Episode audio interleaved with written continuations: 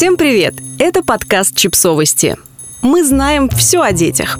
Рубрика «Личные истории». Когда «нет» становится «да».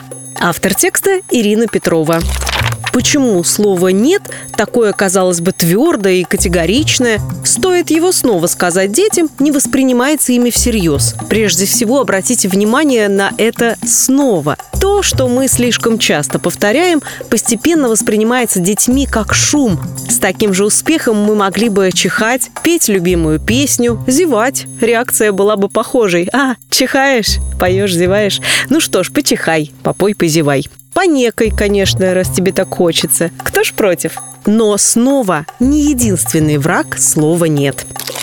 «Нет» может стать «да», если у взрослого улучшится настроение. У меня был очень строгий папа, но во время застолья он становился мягким, добрым, все разрешал и не мог сдержать себя. Подливал и подливал в мой стакан газировки, хотя в обычной жизни никогда ее даже не покупал мне, считая, что она портит желудок. Шутил над моими двойками, хотя обычно за плохие оценки меня очень ругал предлагал купить мне что-нибудь дорогое, хотя его главное требование ко мне было уметь экономить. Если мне что-то было нужно, я просто запасался терпением и ждал, когда к нам домой нагрянут очередные гости.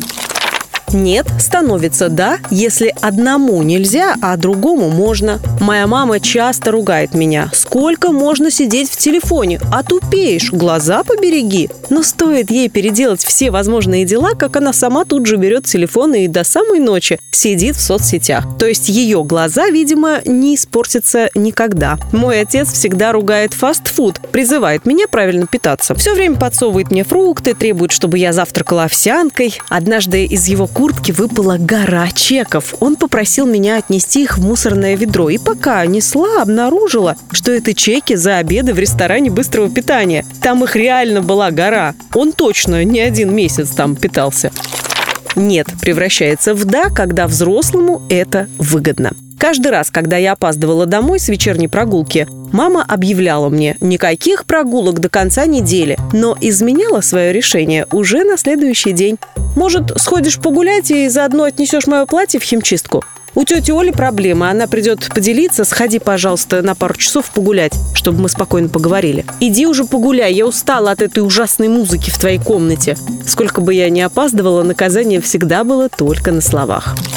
Нет, меняется на «да», когда у взрослого семь пятниц на неделе. У меня была очень взбалмошная мама. Она запрещала нам с сестрой заводить домашних животных, объясняя, что хочет жить в чистоте. Но сама несколько раз притаскивала домой то щенка, то котенка, даже раненую ворону. Мама говорила, что лето мы проведем в городе, потому что путевки на море очень дорогие. Но через пару часов объявляла, что мы едем в Сочи, ведь лето бывает не так часто, и нужно хорошенько отдохнуть. Я помню, что она не пускала меня в клуб на концерт в другой конец города, потому что считала, что это опасно. Но своей подруге в телефон советовала отпустить сына, моего ровесника. Надо учиться детей отпускать, они взрослеют, становятся самостоятельными, не всю же жизнь их опекать. Я не верил своим ушам и понял, что такое двойные стандарты. Нет звучит «когда», когда нет аргументов. «Мама, можно на горку?» «Нет». «Почему?» «Нельзя». «Ну тогда я съеду один разочек, я быстро».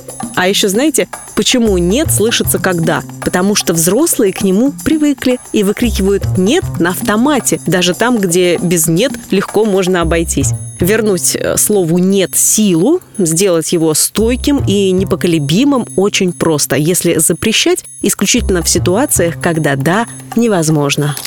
Подписывайтесь на подкаст, ставьте лайки и оставляйте комментарии. Ссылки на источники в описании к подкасту. До встречи!